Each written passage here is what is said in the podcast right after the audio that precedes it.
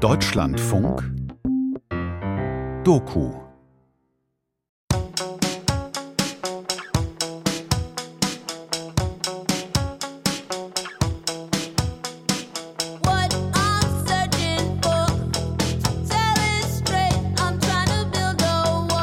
2008 veröffentlicht die US-amerikanische Musikerin Santi Gold ihr Debütalbum Santo Gold.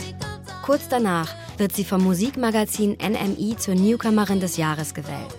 Das Billboard Magazine nennt sie eine der prägendsten Stimmen der letzten 20 Jahre im Pop. 2012 schafft sie den kommerziellen Durchbruch.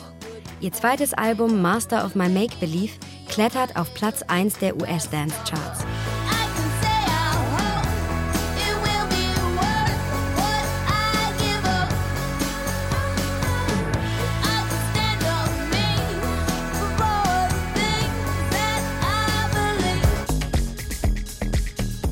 2022 nennt Beyoncé, die Queen of Pop, ihre Kollegin Santi Gold in einem Atemzug mit Lauryn Hill, Roberta Flack, Diana Ross und Grace Jones.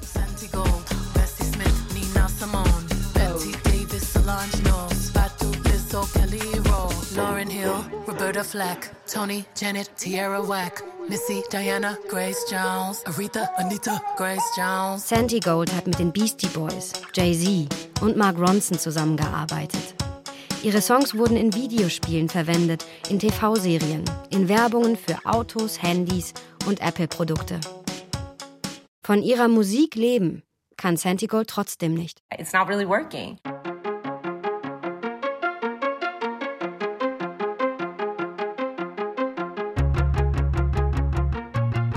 They're expecting records like once a year from these people. And that's why you get the artists at even the highest levels are so burnt out. Es wird erwartet, dass du jedes Jahr ein Album rausbringst.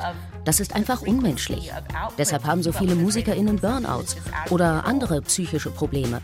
Sie versuchen etwas gerecht zu werden, was komplett ungesund und unmöglich machbar ist.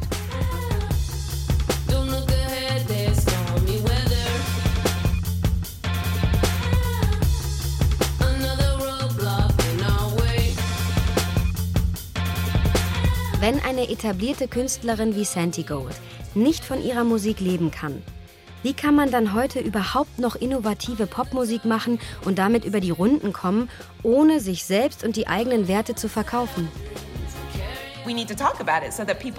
Wir müssen über dieses kaputte System der Musikindustrie sprechen und wie es KünstlerInnen den Wölfen zum Fraß vorwirft.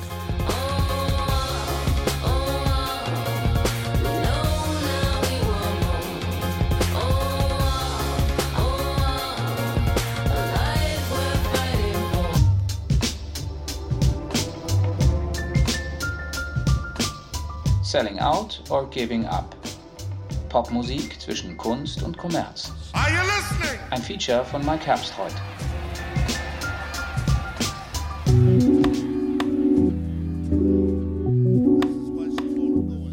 Wie man heute noch von Popmusik leben kann. Möglichkeit 1.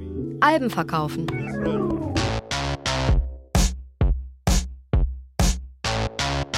Priester, Putzfrauen, Pizzabäcker, Proktologen. Bisschen Werbung kann ich auch machen. Hallo, liebe Zuhörer, ich habe ein neues Album mit meiner Band und da gibt es auch ein Bundle zu kaufen mit Vinylplatten. Wollen lieber popeln, pöbeln, prügeln, bogen. Sebastian Porky Dürre, Mitglied der Band Deichkind. Acht veröffentlichte Alben. Einmal Platz 1 der deutschen Charts, drei goldene Schallplatten, zweimal Platin.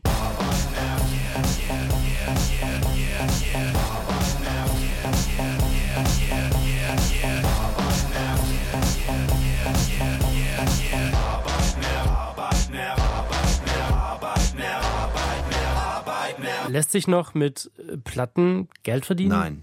Nö.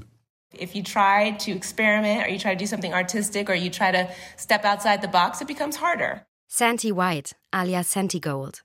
Vier veröffentlichte Alben. Yeah, you can make a great living. Man kann mit Platten viel Geld verdienen, wenn man Musik macht, die sich an dem orientiert, was gerade kommerziell erfolgreich ist. Then it's harder.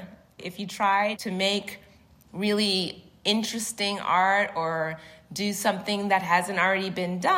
Aber je mehr man danach strebt, etwas Neues, Interessantes, Innovatives zu machen, desto schwieriger wird es, seinen Lebensunterhalt damit zu bestreiten. Denn man schafft etwas, was nicht in diese gut geölte Maschine passt. Sie wissen nicht, wie sie es vermarkten sollen. Sie wissen nicht, in welche Streaming-Playlists sie es packen sollen. Und dann wird es extrem schwierig.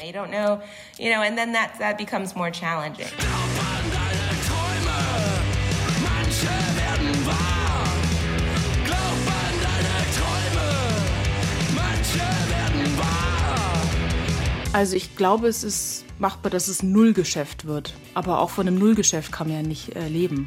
Susi Bums, Mitglied der Band The Screenshots. Zwei veröffentlichte Alben.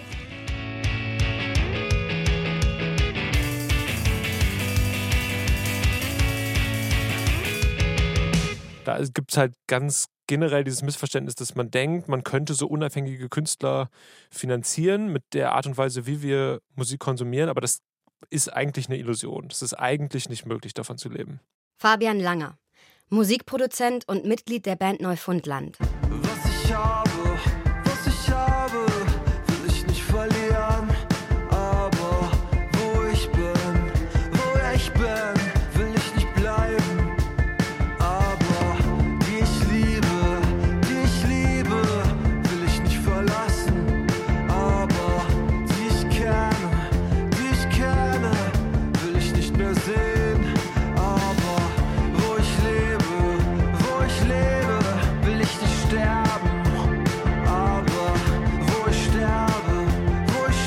der Regel kann man schon sagen, also jetzt so ganz über dem Daumen gebrochen, arbeitet ein professioneller Produzent an der Platte mit.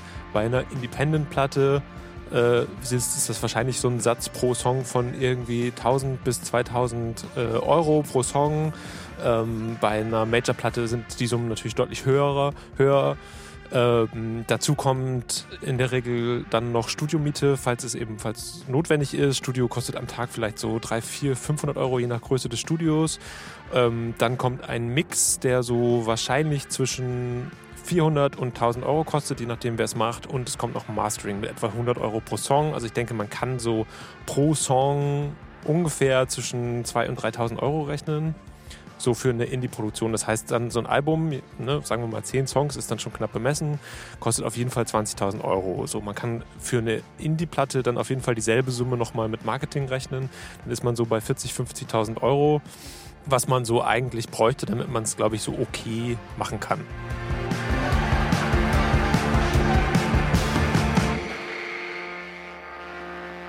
Neufundland hat sich im Dezember 2022 aufgelöst. Der Grund? Zitat. In den letzten Jahren wurde der Betrieb einer Band zusehends zum Nebenjob als Social Media Manager und Content Creator. Drei veröffentlichte Alben. Diese drei Alben, die wir gemacht haben, das sind alles so klassischerweise drei Alben, die nur gemacht wurden mit Fördergeldern. Wir haben diese Band jetzt fast zehn Jahre lang gemacht mit einer professionellen Infrastruktur von Landstreicherbooking und Label ne, und einem Vertrieb, Digitalvertrieb, Vinylveröffentlichung, alles, was so dazugehört, Radiopromoter und sowas. Und wir haben uns in dieser Bandgeschichte noch nie Geld ausgezahlt. Noch nie. Das ist also quasi ein reines Hobbyprodukt. Und natürlich könnte man jetzt sagen, es hat mir so Türen geöffnet, als Produzent tätig zu sein oder so einen Weg in die Industrie zu finden und so. Das stimmt alles. Aber als quasi künstlerisches Produkt ist das reine Liebhaberei.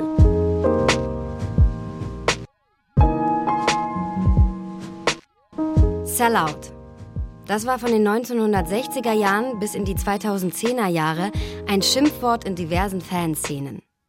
Als Sellout werden MusikerInnen oder Bands bezeichnet, denen vorgeworfen wird, ihre Prinzipien, Werte, Ideale, Unabhängigkeit, Integrität, ihre Seelen für den Profit über Bord geworfen zu haben. In ihrem Buch Sellout zeichnet die Popkulturwissenschaftlerin Bethany Klein die Bedeutung des Worts im Wandel der Zeit nach.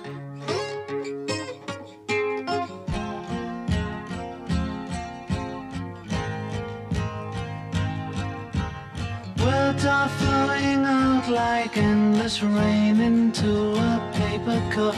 They slither wildly as they slip away across the universe.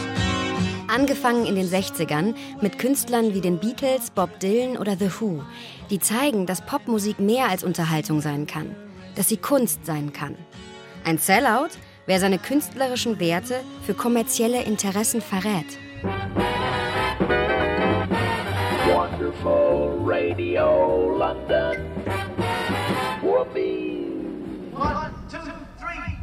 The Who parodieren diesen Verrat auf ihrem Album The Who Sell Out. In den 70ern dann die Hochzeit der Musikindustrie. Arena-Rock, Stadiontouren. Musiker wie Bruce Springsteen sind Megastars, können sich aber eine Aura des authentischen Typen von nebenan, der sich nicht um das Business schert, erhalten.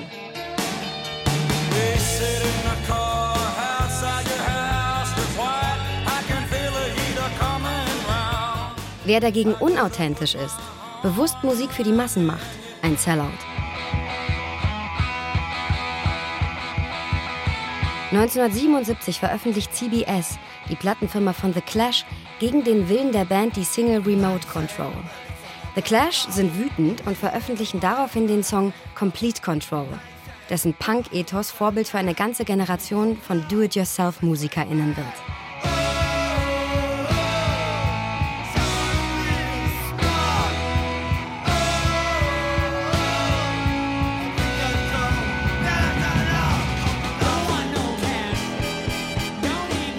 In den 80ern dreht sich die Sellout-Debatte dann um geistige Autonomie. Wer sich von einem Konzern vereinnahmen lässt, wer dem großen Geld hinterherrennt, ein Sellout.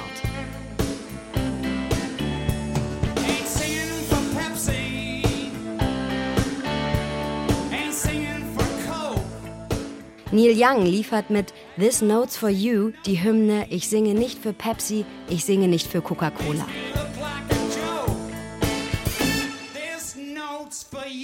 In den 90ern sehen die großen Plattenfirmen, wie erfolgreich alternative Musik ist. Sie grasen den Markt ab, nehmen Bands wie Nirvana oder Green Day unter Vertrag. Wer von einem Indie-Label zu einem Major-Label wechselt, wer die eigenen Underground-Wurzeln vergisst und die Autonomie aufgibt, ein Sellout.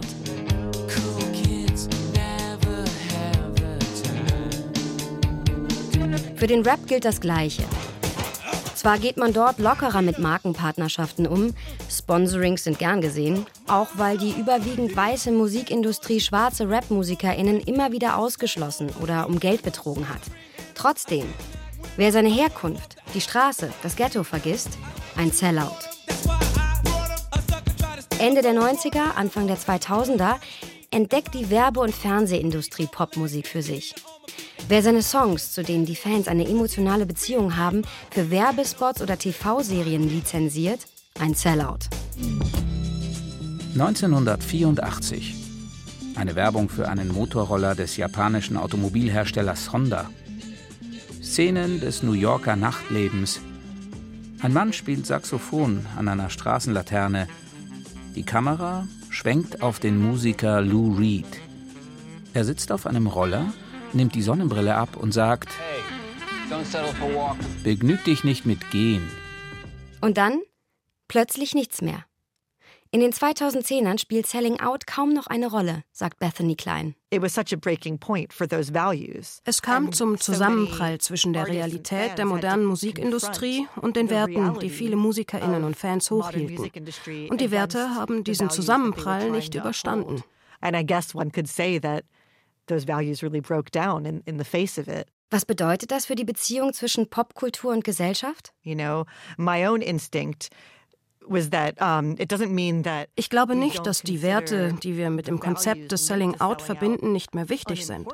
Aber sie haben sich verändert, notgedrungen. Es ist im Kontext der heutigen Musikindustrie einfach nicht mehr möglich, an diesen Werten festzuhalten.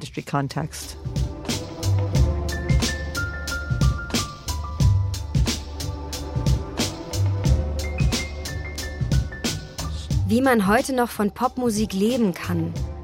Möglichkeit 2, Streaming? Nee, also das sind wirklich Peanuts. Also das ist quasi äh, total irrelevant. Da kann man komplett drauf verzichten. Fabian Langer von Neufundland. Meistgestreamter Song bei Spotify Blaues Wunder vom Kinderlied-Sampler Unter meinem Bett 5. In meinem gelben U-Boot tauch ich hinab. 258.000 Streams. Der versunkenen Stadt vorbei am Poseidon. Also ich glaube, die meisten KonsumentInnen gehen davon aus, dass man was streamt und die Person dann das Geld bekommt. So, ich glaube, das ist halt generell oft die Vorstellung. Das ist natürlich bei diesen ganzen Plattformen nicht der Fall, sondern es werden halt die Leute mit den meisten Streams einfach bezahlt und das, also das ist jetzt einfach nicht so, dass da ein direkter Zusammenhang zwischen dem, was du konsumierst und dem, was bezahlt wird, gibt. Mein blaues Wunder,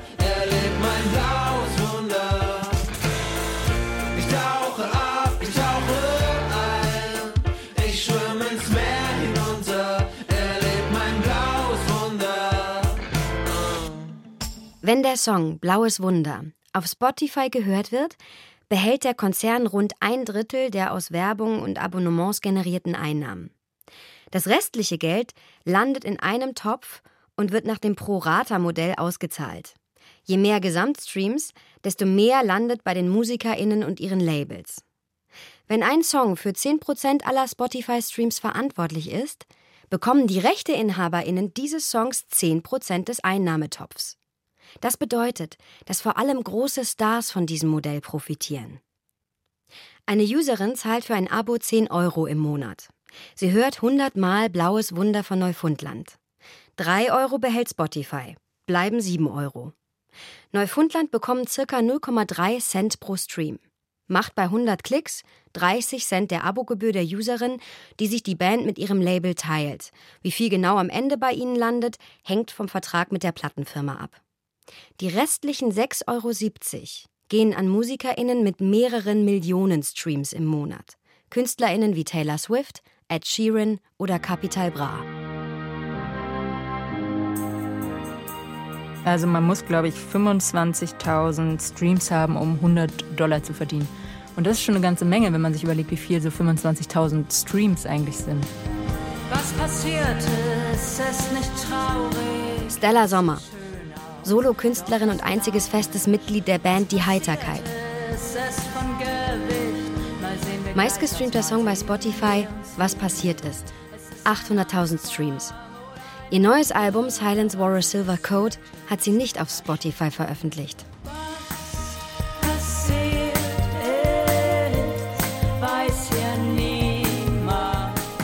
Weil letztlich stelle ich die Songs dann ja umsonst zur Verfügung, damit die Leute da so reinklicken können.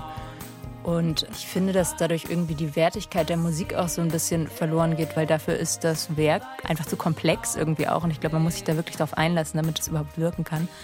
Und dazu kommt noch, dass ich natürlich finanziell überhaupt nichts davon habe, meine Songs Spotify zu schenken, weil ich komme da in keine Playlisten rein, ich schenke denen quasi meine Musik und ja, hab da nichts von. Also es ist überhaupt kein, kein Tauschgeschäft, ist eigentlich nur einseitig. Dieses Streaming-Ding ist einfach, mm, das funktioniert nicht. Und ich hoffe, dass sich das regulieren wird und dass da Leute was machen werden, weil ich bin auch mit Musikmachen beschäftigt. Ich habe keinen Bock, gegen raubritterische Streaming-Anbieter zu kämpfen.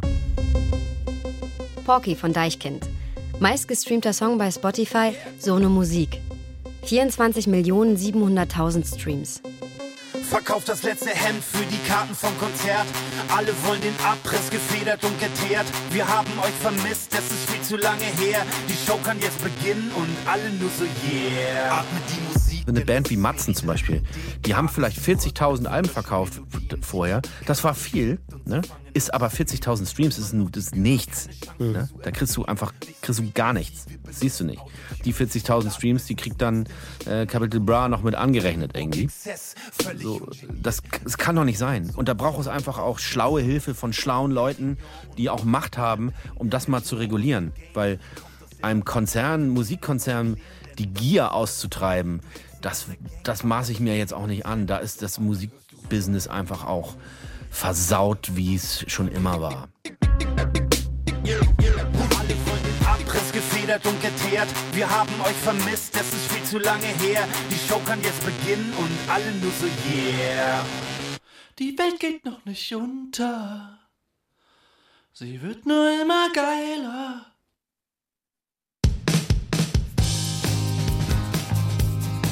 Nachdem Streaming und Digitaleinnahmen das einzige wachsende Musikbereich ist und da Künstlerinnen am wenigsten abbekommen von. Ich glaube, das ist eine neue Disbalance, die vor zehn Jahren eben noch nicht so signifikant war. Susi Bums von der Band The Screenshots. Meistgestreamter Song bei Spotify Die Welt geht noch nicht unter. 625.000 Streams. Manche sagen, lass uns kämpfen. Mein Onkel sagt, es ist zu spät. Er weiß nicht mehr, was er glauben soll. Wohin steuert der Planet?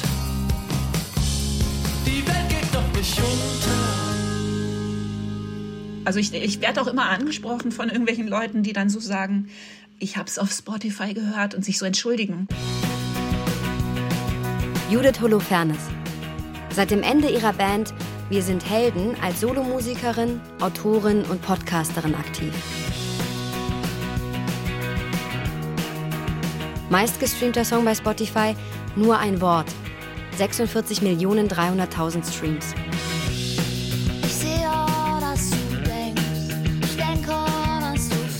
Ich höre dein Album auf Spotify, tut mir total leid, aber ich habe kein Laufwerk mehr. Oder ich habe keinen Plattenspieler. Und ich dann immer denke, daran ist doch nichts falsch.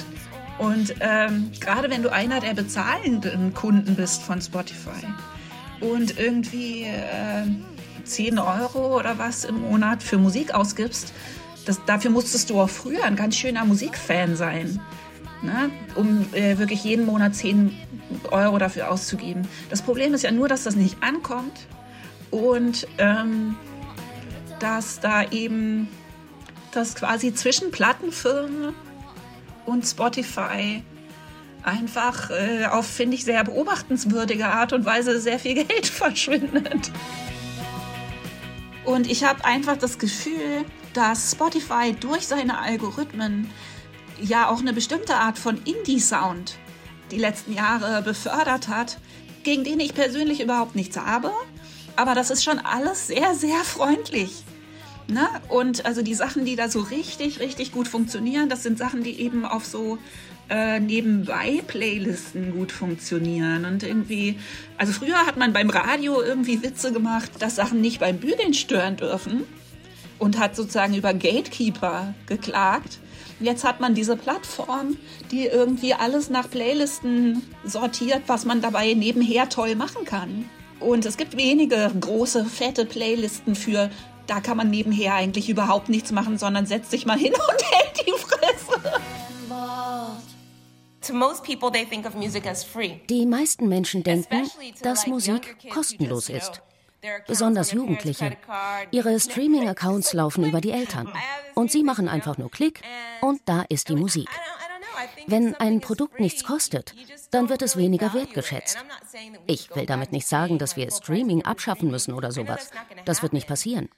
Aber wir müssen es schaffen, dass die Leute wieder diesen Zusammenhang sehen. Musik ist ein Produkt, das jemand herstellt. Santi Gold. Meistgestreamter Song bei Spotify Disparate Youth. 155.800.000 Streams.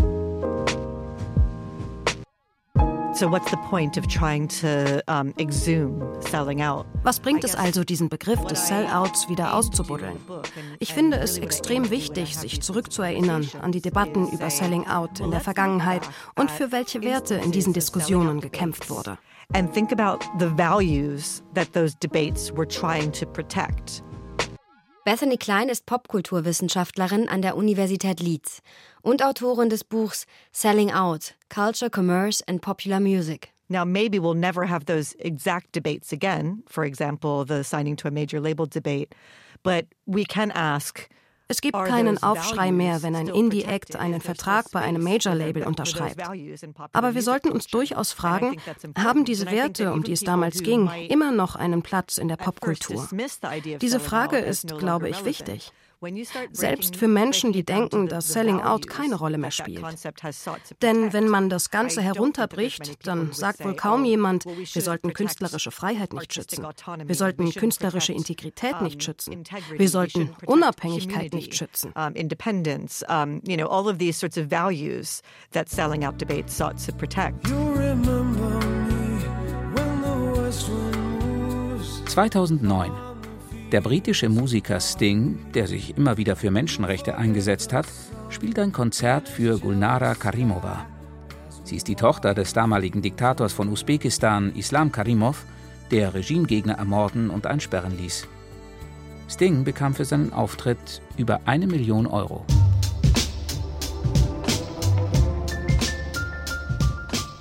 Ähm, ja, gut.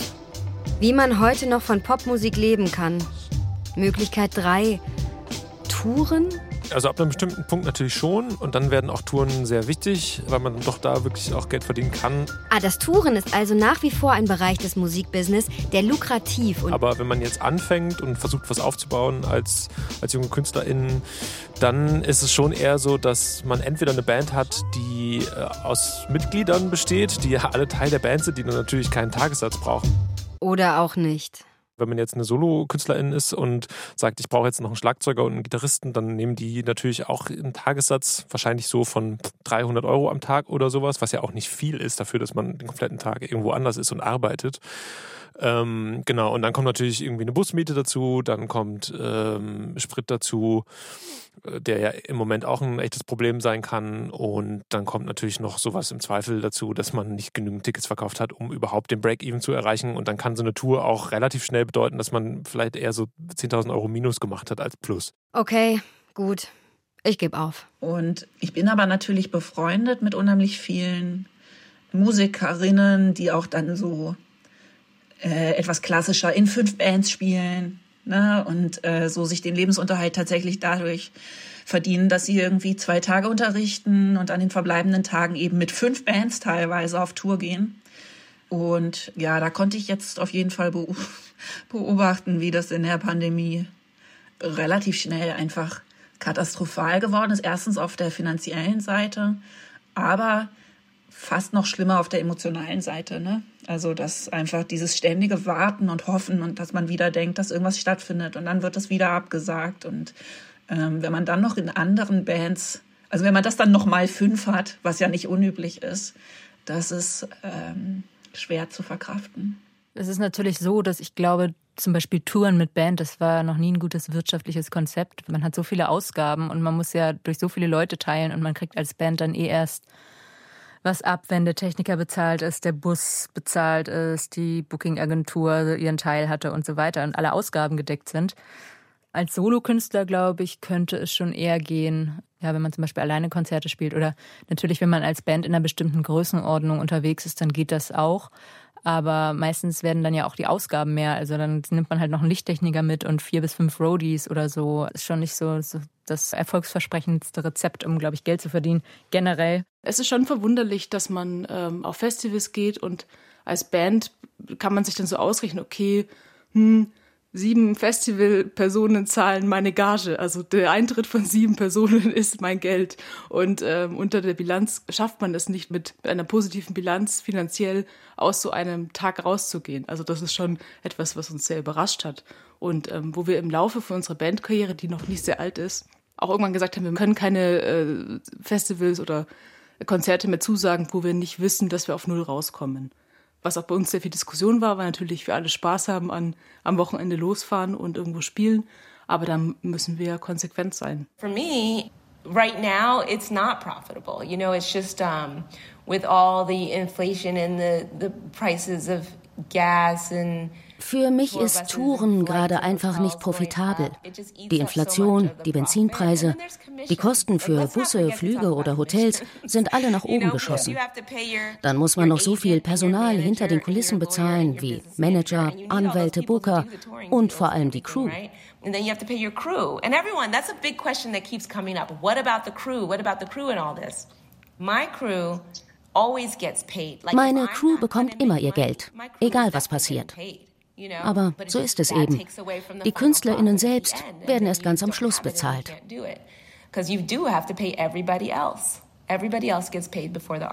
Wir sind froh darüber, dass wir so ein tolles Live-Geschäft haben und davon leben können. Aber äh, Bands, die mindestens genauso gut sind wie sie, äh, wie wir, und aber in einer, in einer, einer anderen Sparte sind, die vielleicht nicht so breit äh, den Nerv trifft, die sind wenn ich das mal sagen darf, ähm, gefickt.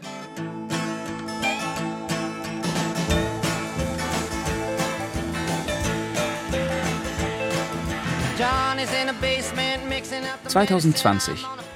Bob Dylan verkauft die Rechte an seinen Songs an Universal Music.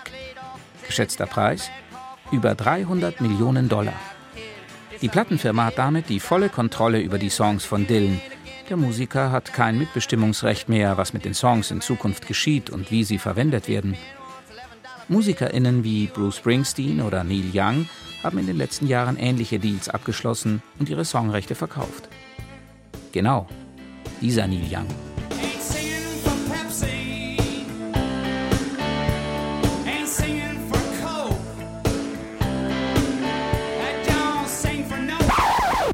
Wenn der neue Rechteinhaber von Youngs Songs eines der Lieder für eine Pepsi-Werbung freigibt, singt der Musiker am Ende also doch noch für den Getränkehersteller. Okay, allerletzter Versuch.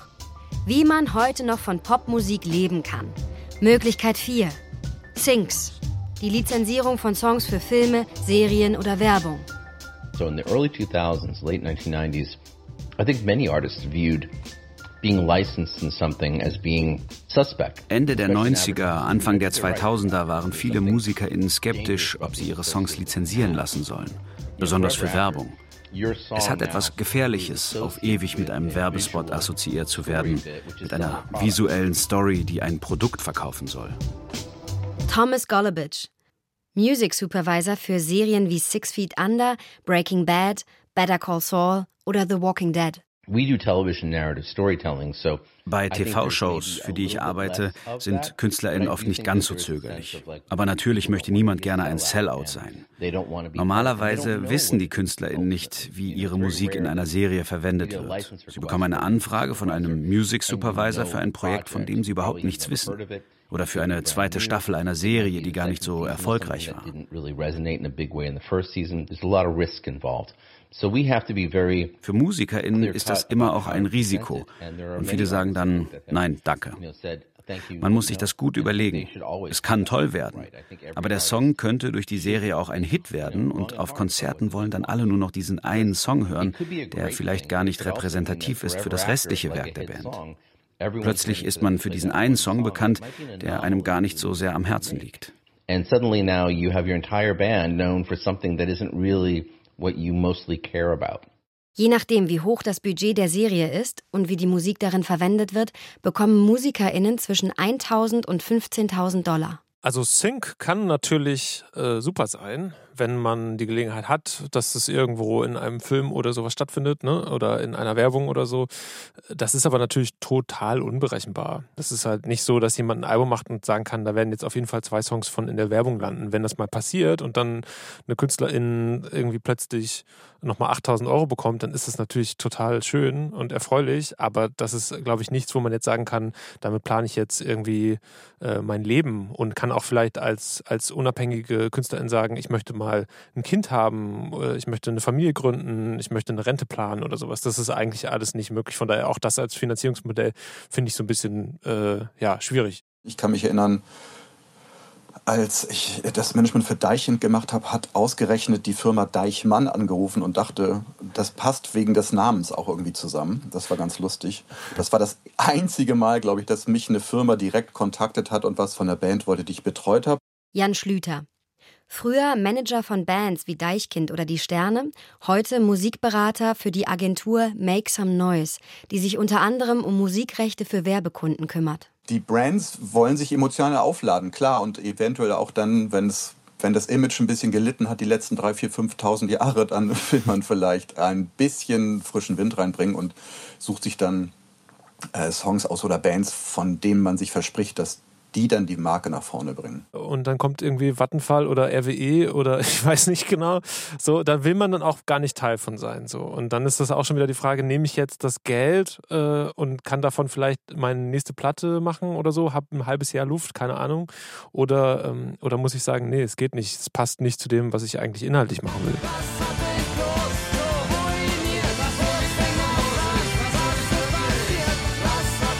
Ich glaube, die die Akzeptanz der, der Fans ist bei, bei vielen Bands auf jeden Fall niedrigschwelliger geworden. Ähm, ich erinnere mich, als die Sterne mal mit Jägermeister Rockliga zusammengearbeitet haben, gab es schon von einigen Fans auch ähm, Beschwerdemails, aber das war die Beschwerdemails waren weniger als, als die Band dachte, habe ich, hab ich mal gehört. Man kann dann nicht drüber hinwegsehen, dass man, wenn man seinen Song für irgendwas ähm, freigibt, man sich schon sehr sicher sein möchte, dass man damit eben verknüpft sein möchte. Das ist einfach, ähm, mir würde das nicht so locker sitzen, aber genau, man kann eben auch niemanden dafür äh, wie man das eben als Teenager gemacht hat, ne, irgendwie als Sellout beschimpfen oder so, wenn man weiß, dass wirklich nirgendwo mehr Geld herkommt. Aber Independent ist schon sehr, finde ich, zu so einem ästhetischen Label geworden. Also es beschreibt einfach eine Musikrichtung, aber oft haben zum Beispiel heutzutage Bands, die bei einem großen Major sind, in Wirklichkeit eine größere äh, Autonomie und Freiheit als die Bands haben, die eben independent sind und dann aber irgendwie ständig bei irgendwelchen Schnapsherstellern auf dem Busdach stehen. Weil sie müssen, ja, weil, weil sie müssen, weil aber nirgendwo mehr irgendwie äh, Kohle herkommt. Wir haben eigentlich alle paar Wochen Firmen, die bei uns anfragen. Und wir haben früher, als wir ein bisschen jünger waren, hatten wir dann auch mal für Telekom so ein Street Gig Festival gemacht oder Jägermeister Rockliga da sind wir irgendwann äh, glücklicherweise raus. Ich kann es verstehen, wenn Bands das äh, machen. Ich finde es überhaupt nicht schlimm. Es muss natürlich auch einen Gegenwert haben. Es muss vernünftig bezahlt werden. Aber wir haben viel solche Anfragen und könnten sehr viel Geld damit verdienen, aber das möchten wir nicht. Ich finde, wenn Ross Anthony irgendwie, was irgendwie nett ist, ein netter Kerl und der ist auch im Showgeschäft, wenn der irgendwie für Gertz eine Werbung macht und da zweieinhalbtausend Euro kriegt, dann freue ich mich für ihn. Dann ist, aber wenn irgendwie Tokotronic auf einmal eine Baumarktwerbung macht, dann denkt mir schon so, Digi, du stehst eigentlich für was anderes. Also manche Werbedeals, auch die Werbedeals, die wir zum Teil ausgeschlagen haben, die finanzieren dir vier Jahre lang deinen Proberaum. Und natürlich, also in manchen Situationen kann man das wirklich niemandem übel nehmen. Aber es ist trotzdem bitter, weil eben also erstens ich noch ganz altmodisch äh, da denke, dass mh, hm, die Musik, die man da macht, irgendwie äh, ihren eigenen Kosmos mitbringt, ihre eigene Bedeutung mitbringt und nicht verknüpft werden sollte mit irgendwas, was man nicht wirklich unbedingt so meint. Also und oft ist es ja aber so, dass diese Werbedeals den Künstlern und Künstlerinnen dann erstmal so eine ganz schnelle Sichtbarkeit verschaffen. Aber ich glaube, was halt vielen ähm, Leuten nicht so bewusst ist, ist, dass sich das nicht automatisch in was übersetzt, was für dich von tatsächlichem Wert ist. Also du kannst eben auch in dieser digitalisierten Welt von Popmusik kannst du einen Hit haben, der einfach relativ wenig wert ist für dich und der eventuell sogar mh, hm, deine langfristige Karriere als Band zerstören kann. Also ich glaube, es ist was, was man sehr mit Vorsicht genießen muss. And I remember actually when I first came out as Santi Gold in 2008, that was a, the big als ich 2008 mein Debüt veröffentlicht habe, da fand gerade sowas wie eine Zeitenwende statt.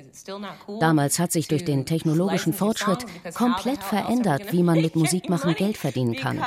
Und alle haben sich gefragt, ist es immer noch uncool, seine Musik für Werbung etc. zu lizenzieren? Weil wie zur Hölle soll man sonst noch Geld verdienen? Niemand kauft mehr Platten. Als man noch genug Platten verkauft hat, konnte man es sich leisten, zur Werbebranche Nein zu sagen. Aber irgendwoher muss die Kohle ja kommen, sonst kannst du dir deine Kunst nicht leisten. Deshalb haben sehr viele Leute zu der Zeit sehr schnell ihre Meinung geändert, was die Lizenzierung ihrer Musik anging. Radio wurde immer unwichtiger, Streaming kam auf und irgendwie musste man es schaffen, dass die Leute dich und deine Musik entdecken. Von da an hat die Sell-out-Debatte für mich keinen Sinn mehr ergeben. Die Argumente von früher waren plötzlich obsolet.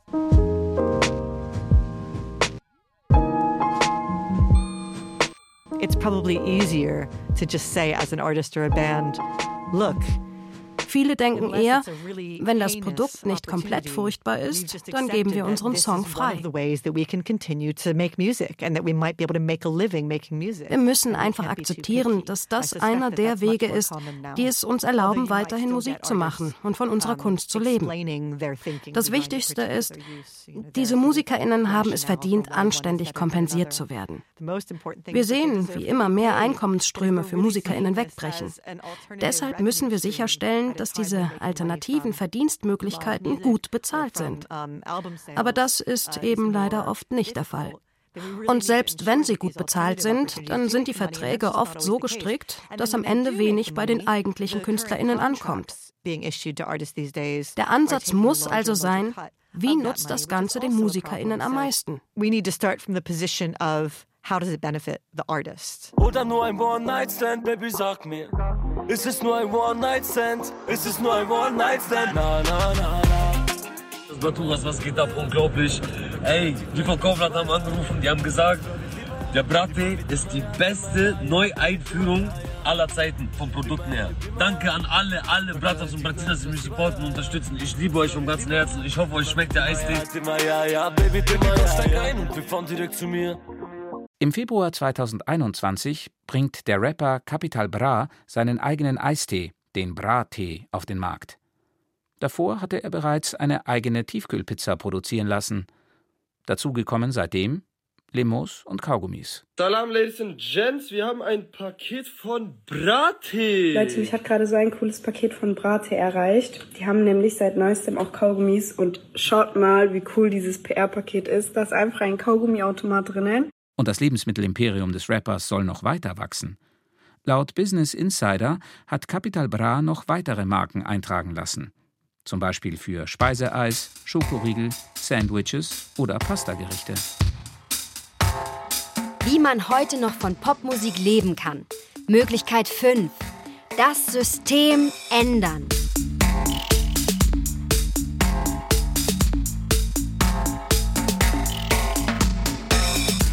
Also für eine Gesellschaft, die sich selber so ein, diesen, diesen, ähm, dieses Prädikat Kulturnation gibt, ist das natürlich eine völlige Katastrophe, dass äh, künstlerisch talentierte Leute ähm, das nicht als Hauptberuf machen können. Alexander Endres.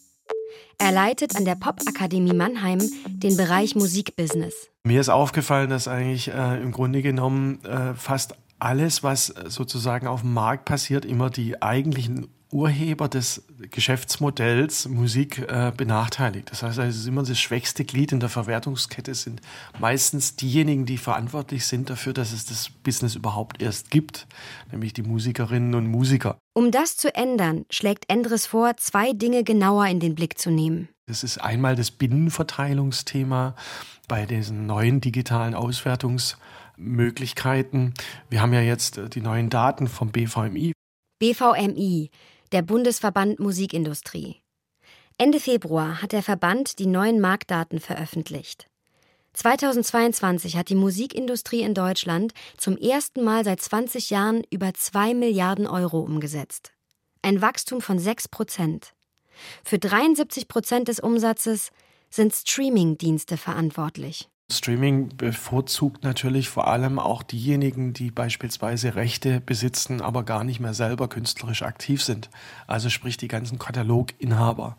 Das heißt also, diejenigen, die jetzt gerade aktiv Musik machen, die kommen ganz, ganz schwer nur eben sozusagen auf das gleiche Niveau, Einkommensniveau, wie eben Personen, die vor 30, 40 Jahren vor den ganzen digitalen Geschäftsmodellen eben Musik veröffentlicht haben. Das heißt, also, der Kuchen wird größer, aber auch die die ähm, Anzahl derer, die davon profitieren möchten, wird genauso größer. Und dann sind es eben die Leute, die eigentlich schon eine bessere Basis haben, die damit auch Geld verdienen. Also Profiteure der Internetgeschäftsmodelle sind eben die Plattformen und aber auch die Kataloginhaber, also sprich die Labels und Verlage. Endres sieht bei diesem Thema die Kulturpolitik in der Pflicht. Mitglieder des Bundestags hatten Anfang 2022 eine Anhörung zum Thema Streaming und Einnahmen von Musikerinnen. Anruf beim kulturpolitischen Sprecher der SPD Helge Lind. Es ist so komplex. Wir haben es kultur- und medienpolitisch auch noch nicht wirklich begriffen. Das wurde auch deutlich. Also unser Einblick, wie überhaupt die Finanzzusammenhänge sind, wie die Einkünfte funktionieren, sind überschaubar. Weswegen das Ergebnis letztlich dieser Anhörung am Ende war, dass wir eine Finanzierung für eine Studie platziert haben. Diese Studie soll Licht ins Dunkel bringen. Wie schütten Streamingdienste Geld an Rechteinhaberinnen aus? Warum kommt so wenig bei Künstlerinnen an? Und was kann politisch getan werden, um die Einnahmen der Musikerinnen durch Streaming zu erhöhen? Ich verwehre mich dagegen, dass ich sage, die einen sind böse. Also nur Spotify ist böse, das ist simplifizierend, aber Spotify hat noch bestimmte Dinge zu leisten und äh, dringenden Nachholbedarf und wir haben auch klare Erwartungen in die Richtung. Ich will aber auch nicht sagen, ja, die Kulturschaffenden, die sollen sich nicht so anstellen, so Vorwürfe, ne, die fordern viel zu viel. Und ich sage auch nicht, die ganz Bösen sind die Labels und vor allem die Großen. Sondern diese Schuldvorwürfe finde ich falsch, sondern es geht da wirklich um Nüchternheit. Wie funktioniert der Markt? Wie funktioniert Finanzierung? Und wie kann Politik da auch eingreifen und steuern und muss es auch? Ich glaube, diese Ernüchterung ist gut und da ist man nicht einfach Lobbyist einer Seite, sondern will einfach Modelle haben, die funktionieren und die auch äh, zumutbar sind für Kulturschaffende. Dem Musikbusiness-Experten Endres ist noch ein zweiter Punkt wichtig. Um für MusikerInnen in Deutschland eine bessere Lebensgrundlage zu schaffen, braucht es ein Förderwesen für KünstlerInnen. Egal welchen Genres. Und von kulturpolitischer Seite sollte eben sozusagen auch der Künstler und Künstlerinnenberuf, also äh, jegliche Form der Kreativität, nicht nur in den Blickwinkel von Förderung gelangen, die jetzt nicht kommerziell sind, ja, oder wo man sagt, okay, da funktioniert vielleicht eine kommerzielle Auswertung nicht, deswegen kümmern wir uns ganz besonders um diesen Teil, sondern man sollte eben tatsächlich auch einen Blick darauf werfen, wie geht es eigentlich äh, Künstlerinnen und Künstler, die in einem vermeintlich kommerziellen Bereich unterwegs sind und der sich die Kulturpolitik oder überhaupt die öffentliche Förderung erstmal nicht widmet. Laut Alexander Endres wurde Popmusik bei der Kulturförderung also lange nicht mitgedacht. Ja, das hat natürlich viel damit zu tun, dass man davon ausgegangen ist, naja, gut, da wird ja Geld verdient, also ist es eigentlich nicht notwendig, als öffentliche Hand da irgendwie zu intervenieren. Ja, das ist leider tatsächlich auch irgendwie so ein kleiner Trugschluss, ja, äh, weil eben die Komplexität dieser Industrie viel zu lange einfach nicht wahrgenommen wurde. Popmusik ist Arbeit. Und bei Arbeit braucht man vernünftige Arbeitsbedingungen und Einkommensbedingungen. Die Pandemie war für die meisten PopmusikerInnen eine finanzielle Katastrophe. Aber sie hat dazu geführt, dass über Dinge wie ein bedingungsloses Grundeinkommen für MusikerInnen, bessere Förderungen für Popkultur oder neue Regeln für den Streaming-Bereich nachgedacht wurde. Das gab ja total den Switch im letzten Jahr in der Kommunikation. Und ähm, ich hatte das Gefühl, als die allererste große Band angefangen hat anzusprechen, dass sie die Tour leider canceln müssen wegen nicht existierender Ticketverkäufe, dann gab es plötzlich einen Rush, wo sich andere auch getraut haben. Zum Beispiel hatte Casala das irgendwann mal einfach ganz explizit in einem Video gesagt, so ist es, äh, braucht euch nicht anlügen und so weiter. Die Rudeltiere-Tour 22-23 wird leider nicht stattfinden können. Es ist so absurd, dass wir gerade nach einem ausverkauften Stadion und einer Top Ten Albumplatzierung eine so bittere und uns das Herz brechende Nachricht senden müssen. Aber wir sind definitiv nicht die Einzigen, denen es gerade so geht. Und dann hatte eben Tokotronic das gemacht. Tokotronic im Oktober 2022 via Instagram. Wir wollen ganz ehrlich sein. Im Augenblick sind die Vorverkäufe zu schwach, als dass sich eine Durchführung der Tour für die Clubs, die örtlichen VeranstalterInnen, uns und unsere Crew gerechnet hätte. Irgendwann hatte ich das Gefühl, es ist, es ist normaler, dass, dass Bands das einfach aussprechen. Milliarden via Instagram. Die Tour haben wir geplant mit 18 Auftritten. Davon werden wir acht absagen, weil einfach zu wenig Tickets verkauft wurden. Ähm, das geht ja gerade vielen Künstlerinnen und Künstlern so.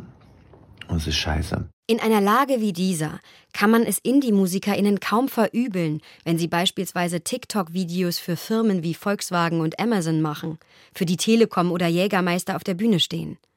Irgendwo muss Geld herkommen. Und Sellouts existieren ja sowieso nicht mehr, oder, Bethany Klein? And yet, here we are having a conversation about selling out. Und trotzdem sitzen wir jetzt hier und sprechen über Sellouts. Es gibt immer noch Artikel darüber oder Podcasts, die sich mit dem Konzept beschäftigen. Oder Feature im Deutschlandfunk. Also oh, auch wenn wir alle sagen, Selling Out existiert nicht mehr, selbst der scheinbare Verlust dieses Konzepts regt Debatten an. Ich glaube, die Diskussion ist noch nicht zu Ende.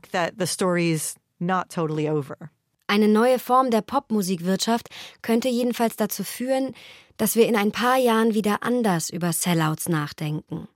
Weil sich MusikerInnen wieder mehr auf ihre Kunst konzentrieren können und nicht ständig der nächsten Förderung oder Markenkooperation hinterherjagen müssen. Bis dahin empfiehlt Alexander Endres von der Popakademie Mannheim seinen Studierenden, sich breit aufzustellen. Entrepreneur zu sein, wie er es nennt.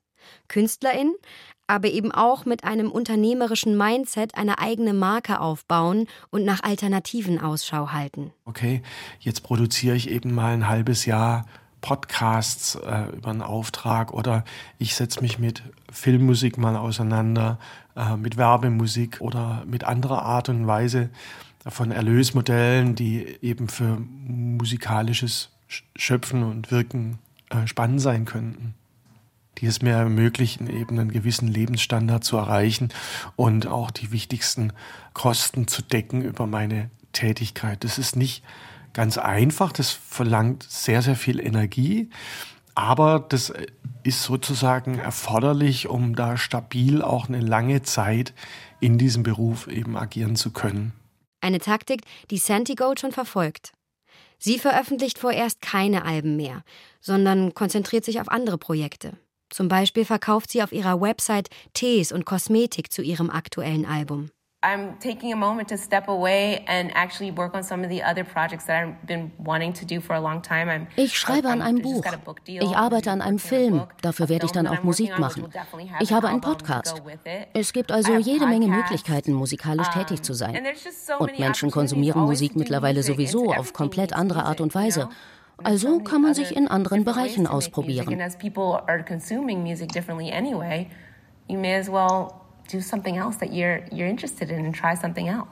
Zur Wahrheit gehört aber auch, dass der Indie-Star Santi Gold in einer privilegierteren Position ist als viele andere MusikerInnen. Für die weniger erfolgreichen braucht es Unterstützung. Denn sonst leidet die Diversität der Popkulturszene. Ich habe im Prinzip so ich glaube, vor acht Jahren oder so in Interviews schon immer gesagt, wenn man in Deutschland eine Band auf dem Cover vom Musikexpress sieht oder so und da sind fünf Leute drauf, dann kann man eben davon ausgehen, dass einer Taxi fährt, einer kocht, einer kurz vorm Absprung ist, weil sein eigentlicher Programmiererjob anfängt so gut zu bezahlen, dass er jedes Mal Geld verliert, wenn er auf Tour geht. Die vierte überlegt, wie lange sie sich das noch leisten muss und ob sie in eine kleine Wohnung ziehen muss. Und einer hat Geld von zu Hause. Das ist jetzt äh, absichtlich, um es realistisch zu halten, nur eine Frau dabei gewesen. I guess my answer would be wir werden die Maschinerie der Mainstream-Musikindustrie nicht verändern können. Dazu fehlt uns die Macht. Aber wir können die Orte erhalten, an denen Musik stattfinden kann, die keinen Platz im Mainstream hat. Clubs, öffentlich-rechtliche Radio- und Fernsehsender, Musikzeitschriften. Das sind Räume, die ein breites Spektrum an Stimmen, Sounds und Botschaften ermöglichen. Ob die es dann irgendwann in den Mainstream schaffen, das kann man kaum beeinflussen. Aber wir brauchen zumindest Orte, an denen sie überleben können. just for them to survive. You know, uh, when, whenever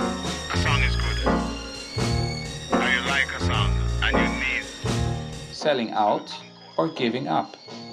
Popmusik zwischen Kunst und Kommerz. Ein Feature von Mike Moment, Herbst.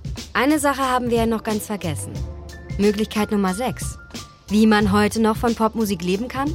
Wenn Musik im Radio gespielt wird. Ein Feature von Mike Herbstreuth. Für einen Song, der vier Minuten im Deutschlandfunk läuft, bekommen die UrheberInnen von der GEMA rund 60 Euro.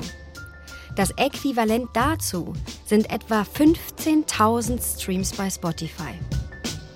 Es sprachen Lisa Biel, Stef Ganuszewski, Janina Sachau, Annika Schilling und David Fromweg. In diesem Feature gibt es insgesamt rund 30 Minuten Musik. Ton und Technik Wolfgang Rixius und Lukas Fehling. Macht 450 Euro für die KünstlerInnen, deren Songs hier in den letzten circa 54 Minuten gelaufen sind. Regie Susanne Krings. Mit Ausschnitten aus Instagram Stories von Capital Bra und Milliarden, Werbespots von Honda und einem Facebook-Video von Casala. Falls also gerade Radio- oder Fernsehleute zuhören. Redaktion Anna Seid. Spielt mehr Musik von NewcomerInnen und unbekannten Bands. Produktion Deutschlandfunk 2023.